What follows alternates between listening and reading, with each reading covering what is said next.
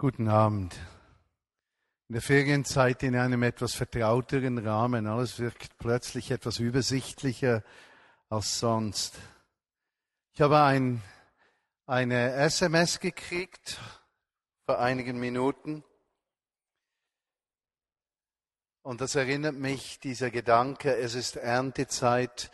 Wir haben in den vergangenen Monaten und Jahren unseren Glauben öffentlich gelebt. Wir haben nicht, ihn nicht für uns persönlich privat gelebt, sondern öffentlich. Wir haben unseren Glauben geteilt, nicht nur mit Worten, sondern auch mit Taten der Gerechtigkeit. Wir haben Menschen gedient, sind ihnen begegnet. Und es ist Erntezeit.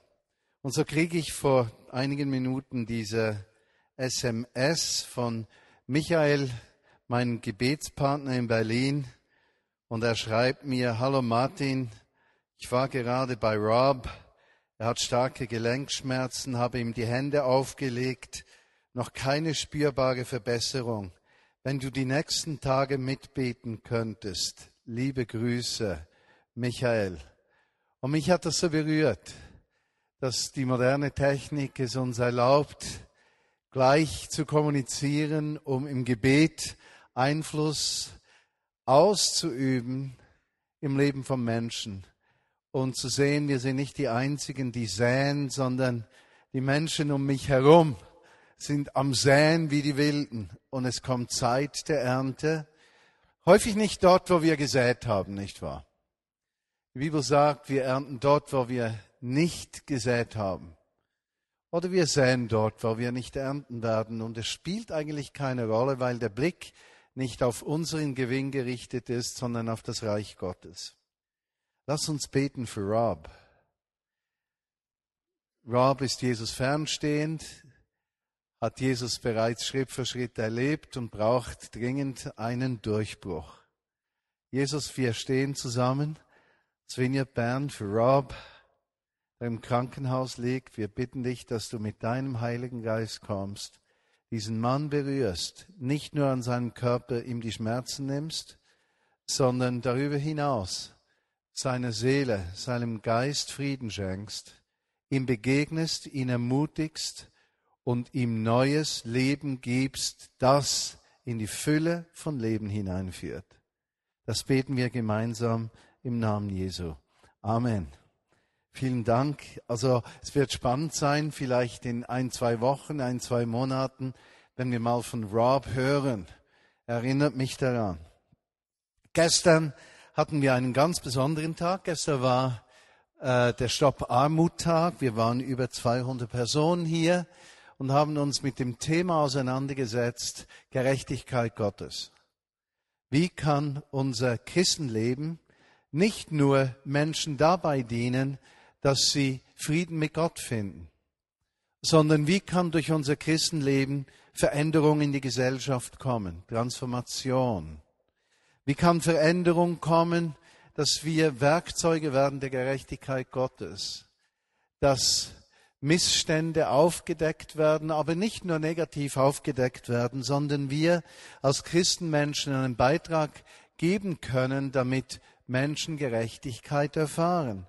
Gerechtigkeit für Menschen, die in seelischer Not, in materieller Not sind, Gerechtigkeit in politischen Strukturen, Gerechtigkeit in der Wirtschaft, Gerechtigkeit in Schwellenländern, Gerechtigkeit gegenüber Menschen, die Missbrauch in irgendeiner Form erleben, einfach Gottes Friede nicht nur zu uns kommt, damit wir sozusagen als Christen eine Zukunft haben, die unsere Möglichkeiten übersteigt, nämlich Ewigkeitsbedeutung, sondern Gerechtigkeit, die heute und jetzt schon Fuß fasst. Und es war ein begeisternder Tag für mich, es war ermutigend für mich zu sehen, wie viele aus der Vineyard Bern mit dabei sind und sich engagieren. Und ich möchte allen danken, die zu diesem neuen Verständnis von Gemeinde beitragen, dass wir nicht als Gemeinschaft des Glaubens für uns selbst leben, sondern als Gemeinschaft des Glaubens einen Auftrag haben in dieser Welt, den wir gemeinsam leben, damit Gottes Liebe zu allen Menschen kommt und seine Gerechtigkeit zu allen Völkern. und wir Werkzeuge des Friedens sind, der Ermutigung und der positiven Veränderung. Das ist so motivierend. Sozusagen ein Kornhaus nicht nur für Bern, sondern ein Kornhaus für die Nationen. Kornhaus zu sein bedeutet ja, Menschen bringen, was sie haben, deine Gaben, deine Zeit, deine Aufmerksamkeit, einen ermutigenden Blick, ein ermutigendes Wort für einen Menschen, mit dem du in der Straßenbahn unterwegs bist. Die Bezahlung eines Einkaufs in einem Kaufhaus, ein offenes Gehör für die Not des Nächsten. Gleich was, du bringst das ins Kornhaus. Und im Kornhaus drin wird es sozusagen umverteilt. Und dabei geht es nicht nur um materielle Güter, sondern es geht um dein Herz, deine Haltung, deine Einstellung, deine Bereitschaft. Diese Dinge sind ein riesiges Geschenk, sozusagen das Piano, wie wir gehört haben, der Anbetungszeit am Straßenrand, das wir vielleicht verachten, weil es nicht mehr so klingt, wie wir es uns gewohnt waren und wir es nicht mehr brauchen können. Für einen anderen Menschen kann dieses alte, falsch klingende Piano zur Ermutigung des Lebens werden. Und so sind vielleicht Aspekte deines Lebens, die verbraucht, unwichtig scheinen, für andere Menschen von größter Wichtigkeit. Dein Leben, ein Samenkorn der Hoffnung. Vineyard Bern, ein Kornhaus für diese Stadt und darüber hinaus. Nicht als Institution, sondern als Menschen, die sich verschenken. Ist das nicht ein herrlicher Traum? das so anzusehen und zu denken, wir können beitragen zur Veränderung dieser Stadt, dieser Region und vielleicht darüber hinaus. Zu denken, dass jetzt draußen Menschen sind, unterwegs in der Stadt, in der Region, und in drei, vier Wochen werden wir diesen Menschen begegnen und sie werden eine Gotteserfahrung machen, weil wir bereit sind, Kornhaus zu sein. Wow. Und wir werden auch bildhaft in dieses Kornhaus einziehen im Januar, respektive im Dezember. Wie es scheint, ist die Baubewilligung unterwegs und äh, wir werden dann dieses Kornhaus mal so umzubauen beginnen, damit es auch äußerlich uns dabei dient, eben Kornhaus für die Stadt zu sein. Und dann feiern wir das Ganze in drei Wochen nicht mehr am 25. Oktober. Erntedank, wo wir genau mit dieser Haltung Kornhaus zusammenkommen. Äh, ich bin an der Vorbereitung der Predigt mit einer ganzen Gruppe zusammen. Ihr werdet überrascht sein. Die Predigt wird ganz anders sein als gewohnt, aber unglaublich spannend. Also reserviert euch diesen Tag. Alle, die vom Podcast zuhören, 25. Oktober von 15 Uhr bis 19 Uhr in Bern an der Papiermühlestraße. Alle Zuhörer sind auch herzlich eingeladen. Wir kommen zu einem Wort. Ich möchte am Thema weiterfahren, das wir vor einigen Wochen aufgenommen haben. Das Thema wurde eigentlich aufgenommen von Dale Kaufman, als er davon sprach, es geht nicht darum, was wir für Jesus tun, sondern dass wir eigentlich dort sind, wo Jesus wirkt. Wir haben diesen Gedanken aufgenommen, auch äh, in der Frage, bin ich geführt oder bin ich getrieben in meinem Leben zum Beispiel? Äh, versuche ich durch Leistung, ja, den Unterschied auszumachen oder bin ich ein Mensch, der durch sein Sein etwas verkörpert, was im Leben anderer Menschen Frucht wirkt? Und ich denke, das Thema ist noch nicht ganz abgeschlossen und ich möchte heute und am nächsten Sonntag diese Gedanken noch einmal aufnehmen. Heute zum Text, den Hebräerbrief, Kapitel 4. Ich werde die Texte nicht ablesen voll und ganz, weil sie für den Zuhörer heute etwas verwirrlich sein könnten. Ich werde aber auf den Text eingehen. Es hilft bestimmt, wenn ihr den Text mitlest, Hebräerbrief Kapitel 4. Für alle, die die Bibel nicht so gut kennen, Hebräerbrief, wie er es aussagt, ist ein Brief, der geschrieben wurde von einem Autor, historisch glaubt man nicht, dass es Apostel Paulus ist, obwohl viele ihm diesen Brief zuschreiben, für uns unwichtig. Dieser Brief wurde an Menschen geschrieben, die mit jüdischem Hintergrund Jesus gläubig wurden. Also Menschen, die als Jüngerinnen und Jünger von Jesus gelebt haben mit einem jüdischen Hintergrund. Heute würde man sagen messianische Juden. Menschen, die so zum Glauben gekommen sind, ihr jüdisch sein aber nicht hinter sich gelassen haben, nicht hinter sich lassen müssten, sondern der christliche Glaube, der nichts anderes ist als sozusagen aufgepfropft dem jüdischen Glauben.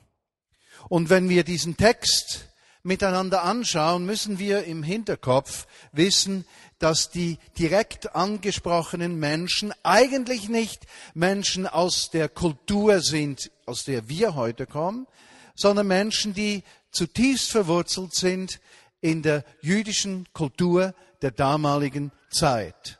Deshalb sind einige Worte, die gebraucht werden, für uns eigenartig zu hören. Also wenn uns jemand schreibt, Jesus ist unser hoher Priester, äh, haben wir keinen Bezug dazu, äh, weil wir auch das Priesteramt in diesem Sinne nicht kennen. Ich bin kein Priester, ja? Ich bin Laie, Jünger von Jesus genauso wie du. Wir sind miteinander Nachfolger von Jesus. Wir haben also zu gewissen Teilen dieses Textes aus unserem Umfeld heraus keinen Bezug. Das ändert aber an der Bedeutung des Textes nichts. Lass mich mal beschreiben, in welche Situation dieser Text, den wir miteinander anschauen, hineinschreibt. Was verbindet uns miteinander? Denke unabhängig davon, ob du ein Mensch bist, der sehr gebildet ist, ein Mensch, der vielleicht beruflich erfolgreich ist, in leitender Stellung, Geschäftsinhaber, Verantwortlichkeit über Geld, Gut oder Menschen. Ob du ein Mensch bist hier, der es im Leben nicht ganz geschafft hat, vielleicht gar nicht geschafft hat, vielleicht hat deine Seele Schaden genommen, vielleicht bist du äh, Bezüge, Bezüge einer Rente, weil du nicht arbeiten kannst, vielleicht hast du einen Alkoholhintergrund, einen Drogenhintergrund, dein Leben vielleicht nicht auf die Reihe gekriegt. Und man könnte sich fragen, wie predigt man zu einer Gruppe von Menschen, die von Menschen geht, die alles im Leben scheinbar geschafft haben, bis zu Menschen, die scheinbar nichts geschafft haben. Und wir uns dann die Frage stellen dazu, was verbindet uns? Gibt es Dinge, die uns miteinander verbinden in der Unterschiedlichkeit unseres Seins, auch vielleicht in der Unterschiedlichkeit unseres Hintergrunds? sozialen Hintergrunds oder kulturellen Hintergrunds Menschen aus verschiedenen Ländern. Da gibt es etwas, was uns miteinander verbindet. Wir alle kennen Situationen, in denen wir empfinden, wir schaffen es nicht.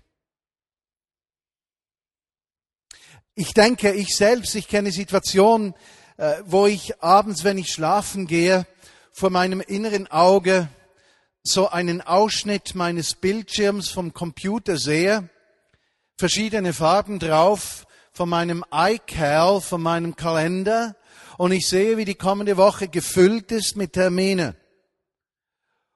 Und ich schaue mir diese Termine an und ich weiß, es gibt noch Arbeit zu tun und ich merke, es geht nicht alles. Und wie ich dann im Bett liege und versuche zu schlafen, und dieser Ausschnitt des Bildschirms geht nicht weg. Er ist blau, grün, rot, gelb und leuchtet mir direkt ins Gesicht. Und ich empfinde, ich schaffe das nicht. Am nächsten Morgen erwache ich, gerädert, und welches ist das erste Bild, das ich sehe? Ein Backflash zum Bild von gestern Abend, mein iCal leuchtet vor mir auf. Und ich denke, ich schaffe das nicht. Vielleicht ist es bei dir etwas ganz anderes. Herausforderung am Arbeitsplatz. Du gehst, legst dich schlafen und denkst an einen Arbeitskollegen, der dir das Leben schwer gemacht hat der vergangenen Woche. Du versuchst darüber zu beten und Frieden zu bekommen. Am nächsten Morgen erwachst du wieder und das erste Gesicht, das du siehst in halbwachem Zustand, ist das Gesicht deines Arbeitskollegen. Und er grinst dich fürchterlich gemein an. Und dein Puls wird schneller. Und du weißt, in zwei Stunden sehe ich den und begegne diesem Menschen. Und es löst etwas in dir aus, Druck. Für die dritte Person ist es vielleicht, dass du eine Arbeit abliefern musst in deinem Betrieb. Du hast Stichdatum gekriegt. Mittwoch, der 7. Oktober um 18 Uhr muss die Arbeit abgeliefert sein. Und du hast dir das geplant und du hast dir das überlegt. Und es reicht ganz knapp, wenn du ununterbrochen arbeiten kannst. Und Montagmorgen um 11 stürzt dein Computer ab. Und in deinem Innern drin verzweifelst du. Du weißt, es geht nicht mehr. Das kennen wir doch in der einen oder anderen Situation. Vielleicht sind das eher meine Geschichten, du hast deine eigenen, aber wir kennen auch die andere Situation. Du legst dich schlafen am Abend und du denkst, wow, war das ein herrlicher Tag. Gott ist treu. Er lässt Dinge einfach gelingen je nachdem, wie du gestrickt bist, denkst du dann, ja, wenn es mir zu gut geht, ist das auch ein schlechtes Zeichen, denn hinter dem nächsten Baum könnte ja ein riesiges Problem lauern. Ja, also ich darf mich jetzt nicht freuen, dass es so gut geht, weil morgen könnte es mir schon schlecht gehen. Kennen wir auch, je nachdem, wie wir gestrickt sind. Aber wir kennen das Gefühl, ha, war das ein herrlicher Tag, alle Ziele erreicht. Und erwachst am Morgen, bist frisch und du denkst, wow, ich freue mich auf den kommenden Tag, was alles Gutes auf mich wartet. Ja, und die Herausforderungen, die werde ich auch packen. Ich bin ja nicht allein. Gott ist mit mir und ich habe gute Freunde, die stehen mir auch zur Seite und das kommt alles gut. Ja? Kennen wir das auch? Wenigstens die meisten von uns, die ab und zu positive Anwandlungen im Leben haben, was bei den Schweizern ja nicht allzu häufig vorkommt, aber doch vorkommen soll. Und wir kennen dieses Gefühl von Sattheit, Zufriedenheit, Sicherheit. Und das Interessante ist, in diesem Hebräerbrief Kapitel 4 schreibt der Autor im Grunde genommen genau in eine solche Situation hinein. Menschen, die alles versuchen, gut zu machen, aber es eigentlich nie schaffen. Menschen, die, die, die immer dran sind, aber immer zu kurz kommen. Menschen, die alles investieren, aber nie was zurückkommt. Zu solchen Menschen schreibt er. Und eine Kernaussage in diesem Kapitel ist im Grunde genommen der letzte Vers, respektive Vers 15. Wenn ich also heute über dieses Thema sprechen werde, wie wir an diesen Punkt kommen, wo wir dem zweiten Beispiel folgen können, nicht dem ersten, äh, geht es mir zuerst darum, dass wir mit Vers 15, den ihr aufschlagen könnt, mal eines wissen. Da steht nämlich, denn wir haben nicht einen hohen Priester, der kein Mitleid haben könnte mit unseren Schwachheiten, sondern der in allem gleich wie wir versucht worden ist ohne jedoch eine gottferne, in sich gekrümmte falsche Entscheidung zu fällen. So lasset uns jetzt mit Freimütigkeit und Freude zu Gott hinkommen, der voller Gnade ist und uns gibt, was wir braucht, damit wir an dieser Barmherzigkeit von Gott wirklich Anteil haben können und zu dieser Hilfe Bezug haben werden, die Gott uns gibt. Also ich beginne mit dem Ende. Unabhängig davon, ob du es in deinem Leben immer schaffst, unabhängig davon, ob du die Ziele, die du dir selbst setzt, erreichst, unabhängig davon, ob dir in deinem Leben alles gelingt, was du dir vornimmst, musst du als Ausgangspunkt eines wissen.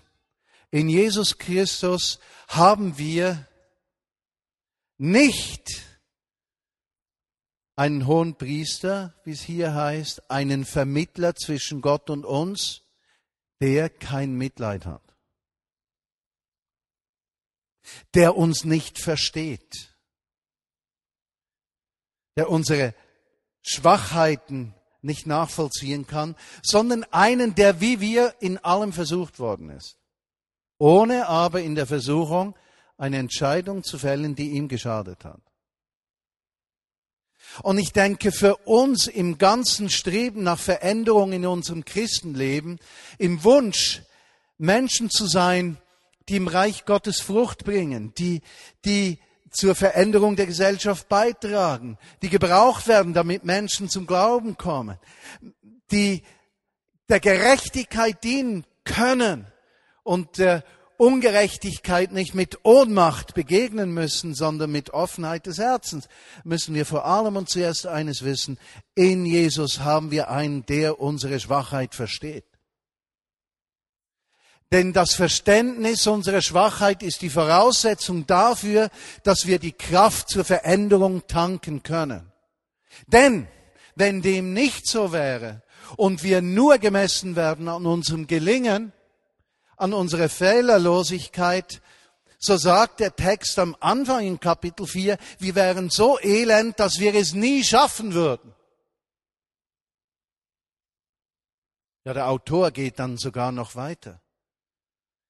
Lernpunkt Nummer eins. In allem, was wir tun, wo es nicht funktioniert, wo wir versagen, wo wir zu kurz kommen, wo unsere Entscheidungen nicht greifen, wo es keine positive Veränderung gibt. Wir haben einen, der uns versteht.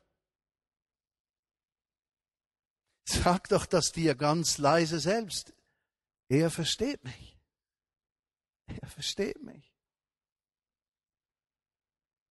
Vielleicht bist du verheiratet, wenigstens einige, einige von uns. Es gibt doch in der Ehe Zeiten, da kannst du mit deinem Ehepartner so lange sprechen, wie du willst. Du fühlst dich nicht verstanden. Und dann versuchst du es noch einmal. Und du versuchst dich noch einmal zu erklären. Und gleich wie du dich erklärst, du merkst, der oder sie versteht mich nicht.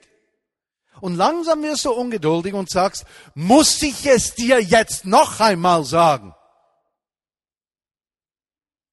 Oder noch schlimmer? Spielt überhaupt keine Rolle, wie ich sage, du verstehst mich sowieso nie äußerst ermutigend.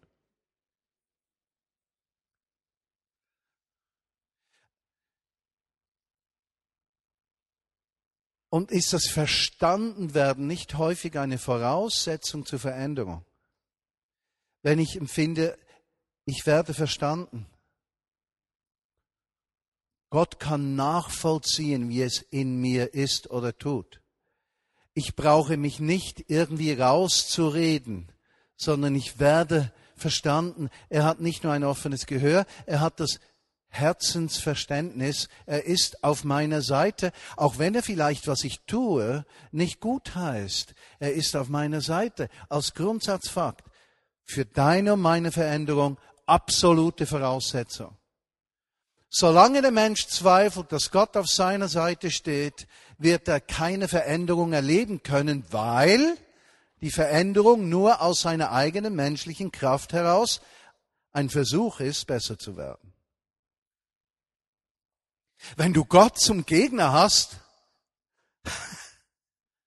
wird es irgendwie schwierig.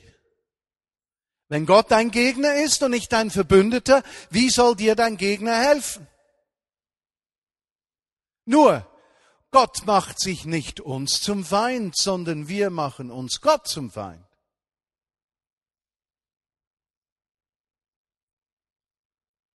Weil wir genau an diesem Punkt das Vertrauen nicht aufbringen, das auf unserer Seite ist. Und das erzeugt Stress. Das erzeugt Stress.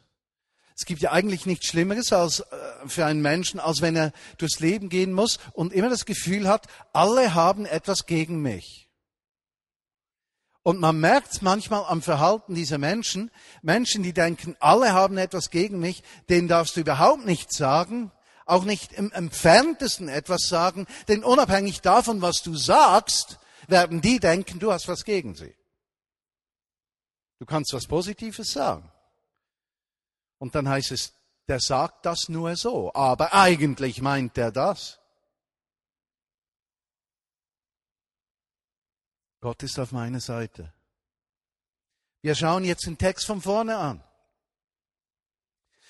Und wenn wir den ersten Teil des Textes anschauen, dann sehen wir, der Autor zu diesen messianischen Juden spricht, also diesen Menschen, die zum Glauben gekommen sind mit jüdischen Wurzeln. Was sagt er?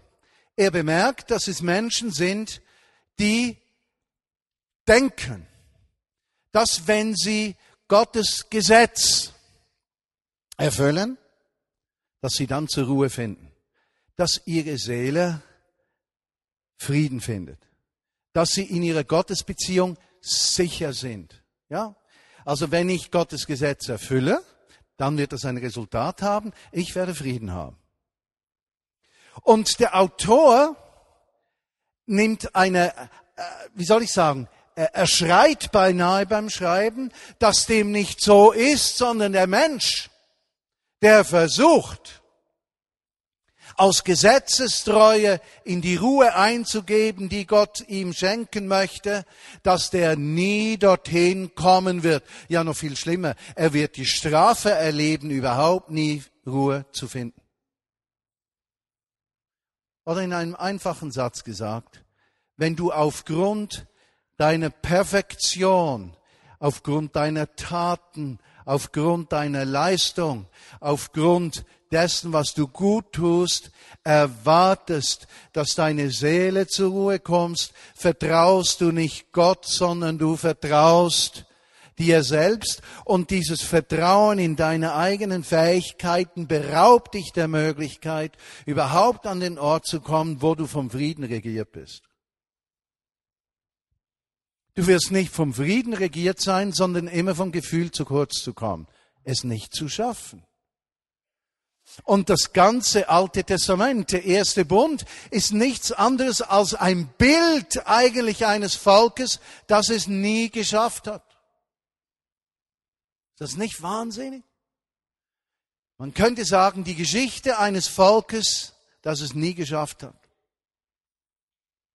Und in dieses Wir schaffen es nicht heißt es, liebt der Vater die ganze Welt so sehr, dass er seinen Sohn sendet, im Sohn in die Welt kommt, um das Nichtschaffen auf sich zu nehmen, es selbst zu schaffen, um die Tür zu öffnen, damit der Mensch es nicht selber schaffen muss. Und der Fluch ist, dass Jesus gekommen ist, dass er die Sünde, dieses Nichtschaffen, dieses Gottferne, diesen eigenen Versuch, gerecht zu sein, auf sich genommen hat, für uns stirbt, aufersteht, uns die Tür öffnet und Hoffnung gibt. Und das nächste, was wir tun, wir bauen neue Gesetze auf.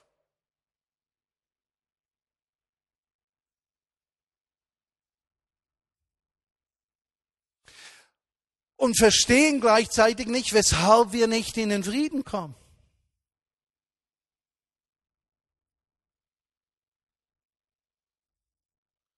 Mann, wie soll das gehen?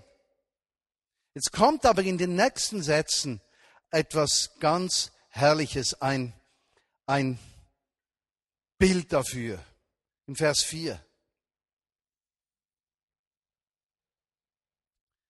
Dieser innere Friede, diese innere Ruhe, das schönste deutsche Wort, das es Englisch nicht gibt, es ist nur schon schön, weil es in englischer Sprache nicht, nicht existiert, heißt Gelassenheit. Ja? Wenn jemand mal eine gute englische Übersetzung für das Wort Gelassenheit findet, bin ich dankbarer Abnehmer. Gelassenheit. Dieses Gelassenheit ist ja schön. Gelassen. Ich hab's losgelassen. Ja, ich kontrolliere es nicht mehr. Ich bin gelassen. Nicht befangen. Ja, nicht besetzt, sondern gelassen. Gelassenheit, Friede, Ruhe ist nicht etwas, was der Mensch erreicht, sondern ist etwas, was Gott ist. Und das Bild in der Schöpfung ist, hier in diesem Hebräertext sagt er, und Gott arbeitete sechs Tage und am siebten Tage ruhte er von seiner Arbeit. Nur, damit sage ich jetzt nicht, dass wir die Schöpfungsgeschichte innerhalb von sieben Tagen wörtlich zu verstehen haben, nicht wahr? Äh, die Bibel hat diesen Anspruch gar nicht. Es ist ein Bild. Es will uns ganz was anderes vermitteln. Gott ist der Schöpfer. Ja, wie die Schöpfung genau war. Okay. Er wird das wohl wissen. Aber die Menschen aller Generationen haben durch diesen Schöpfungsbericht eher Zugang zu einem Schöpfungsverständnis gehabt. Lassen wir zur Seite. Aber da ist was drin. Gott ruht von seiner Arbeit am siebten Tag. Und sagt damit, die Arbeit ist erst abgeschlossen, wenn ich ruhe.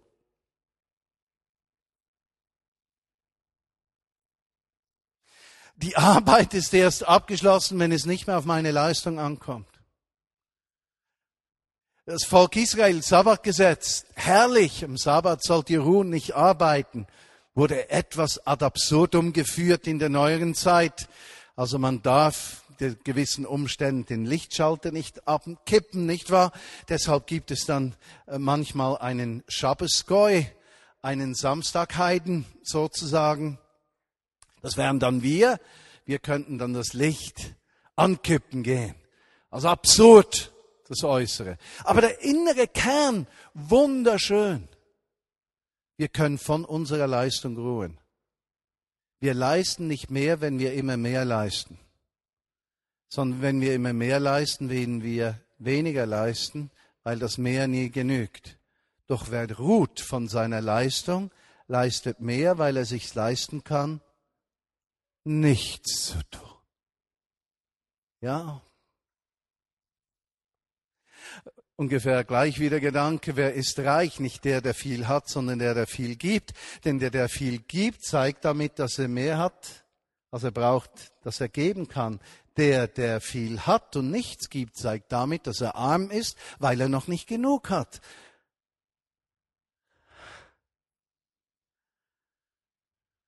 Wer ruhen kann, leistet mehr, weil er es sich leisten kann, nichts zu tun. Wow. Das ist eine Predigt für mich. Ruhe kommt von Gott, Frieden kommt von Gott. Dieses Ruhen von eigenen Werken ist ein Wesenszug Gottes. Wer Gott nahe kommen will, der lernt zu ruhen von seinen Werken.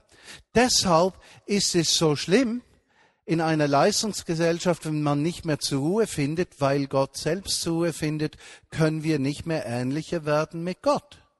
Wir verbauen uns den Weg in seine Nähe. Jetzt. Vers 11. Und da kommt ein scheinbarer Widerspruch, der uns sehr herausfordern könnte. Hier heißt es nämlich im Text drin, so wollen wir uns jetzt befleißigen, in die Ruhe Gottes einzugehen. Hörst du den Widerspruch? Seid fleißig, ruhig zu werden. Seid fleißig, nichts zu tun. Weshalb spricht er davon, dass es ein Aufwand ist, zur Ruhe zu kommen? In meiner englischen Übersetzung heißt es noch besser, lasst uns, uh, let us take every effort, jede Anstrengung auf uns nehmen, ja? Lasst uns jede Anstrengung auf uns nehmen, zur Ruhe zu kommen. Und der moderne Mensch denkt, haben wir hier nicht einen kleinen Widerspruch gefunden in der Bibel. Anstrengend zur Ruhe finden. Fakt ist der, dass das, was der Autor als Leistung nennt, ein Vertrauen auf sich selbst ist. Und er sagt, in die Ruhe Gottes eingehen kann nur der Mensch. Kapitel 4, und die ersten vier oder fünf Verse, der Mensch, der Gott vertraut. Und da haben wir auch in der heutigen Welt ein kleines Problem. Wenn wir sprechen davon, ich glaube an Gott, ja? wenn Menschen gefragt werden, glauben sie an Gott, dann bedeutet das so viel, glauben sie in ihrem Denken, dass Gott existiert. Und dann antwortet ein Mensch, ja, ich glaube an Gott. Es gibt so ein höheres Wesen. Nun, das hat überhaupt nichts damit zu tun, wovon diese Schriftstelle spricht. Sie spricht nicht von einem intellektuellen Gottesglauben. Diese Schriftstelle und das Wort Glaube spricht nicht von einer Anstrengung, Gott mehr zu glauben aus den Dingen, die ich sonst weiß, sondern Glaube bedeutet ein sich anlehnen, ein Vertrauen auf. Beispiel. Angenommen, ich würde denken, Georgia wird mir nur treu sein als Ehefrau, wenn ich immer lieb bin zu ihr, immer aufmerksam, wenn ich mich richtig bemühe, ein guter Mann zu sein. Und dann werde ich mal am Tag eins beginnen und ich werde besonders aufmerksam sein, besonders lieb. Ich werde jeden Wunsch von ihren Augen ablesen. Ich werde sie ihr antworten noch bevor sie spricht, weil ich weiß, was sie sagen möchte. Ich werde immer rechtzeitig da sein, ja, jeden auch so kleinsten Wunsch von ihren Augen ablesen und ich werde alles daran setzen, damit sie mir doch treu ist. Und ich werde mich nach drei Wochen zu Bett legen und zweifeln, ob sie mir treu ist. Weil ich daran zweifle, ob alles, was ich unternommen habe, um sicherzustellen, dass sie mir treu ist, genügt, um ihre Treue zu erkaufen.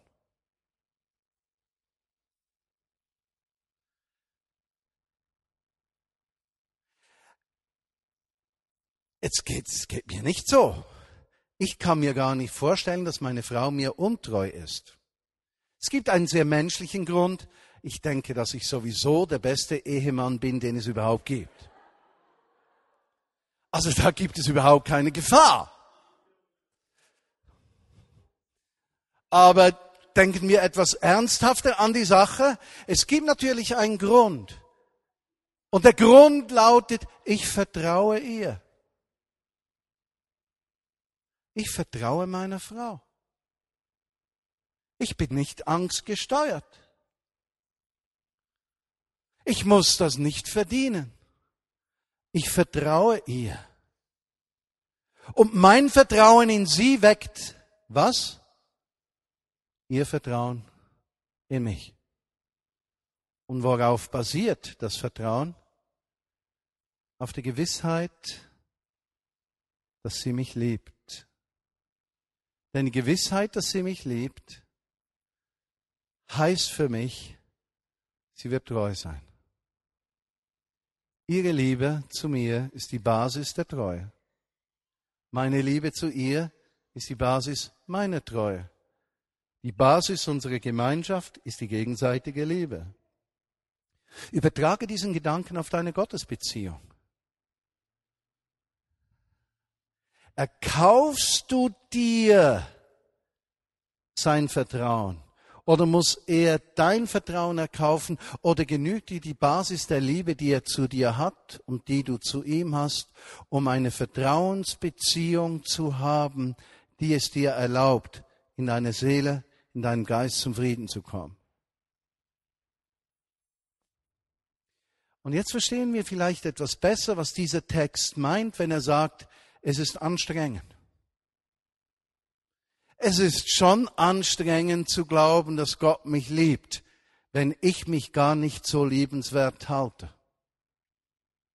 Es ist schon anstrengend zu vertrauen, dass er es immer gut mit mir meint, wenn ich über mir gar nicht sicher bin. Aber mein, mein Weg zur Sicherheit auf meiner Leistung besteht, sagt der Autor, dann hast du das Spiel verloren. Game over.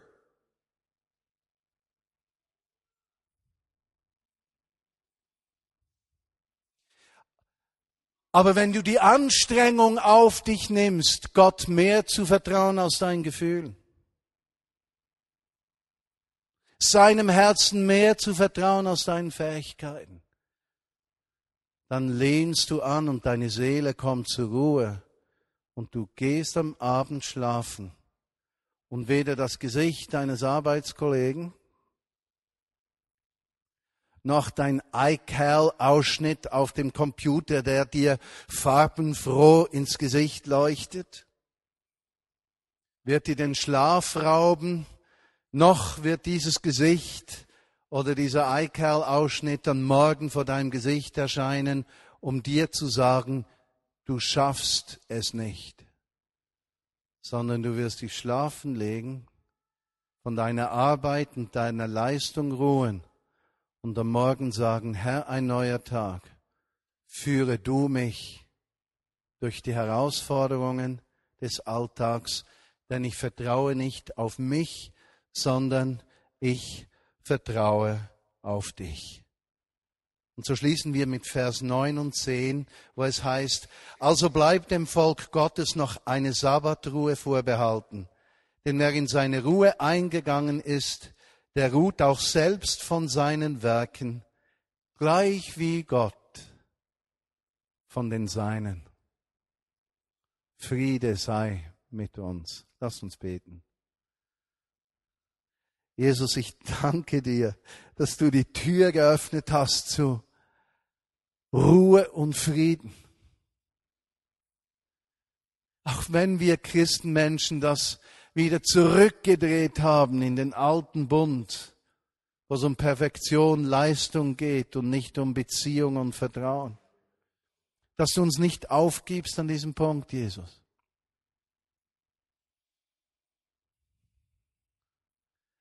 Sondern dass du uns begegnest und auch mitfühlst, wenn es herausfordernd ist, und für uns so hilfreich zu wissen, Jesus, du warst in jedem Bereich unseres Lebens genauso herausgefordert. Es ist nicht so, als könntest du das nicht nachvollziehen. Du weißt, du bist am Ort gestanden, wo ich stehe. Und die richtige Entscheidung zu treffen bedeutet nicht die richtige Entscheidung zu treffen, sondern dorthin zu stehen, wo du stehst, weil dort die richtige Entscheidung ruht. Es gibt einen Weg in die Freiheit von Angst, Gebundenheit, fremdbestimmt sein, gesteuert sein, beeinflusst sein. Einen Weg weg von der Unfreiheit in einer Gesellschaft, die dem Einzelnen jede Freiheit raubt, mit jedem Mittel, das der Gesellschaft gegeben ist, durch die Medien und andere Dinge. Du erlöst uns von den Kräften, die uns fremd bestimmen wollen. Deshalb bist du gekommen, uns zu erlösen. Und somit können wir uns öffnen für deine Gerechtigkeit.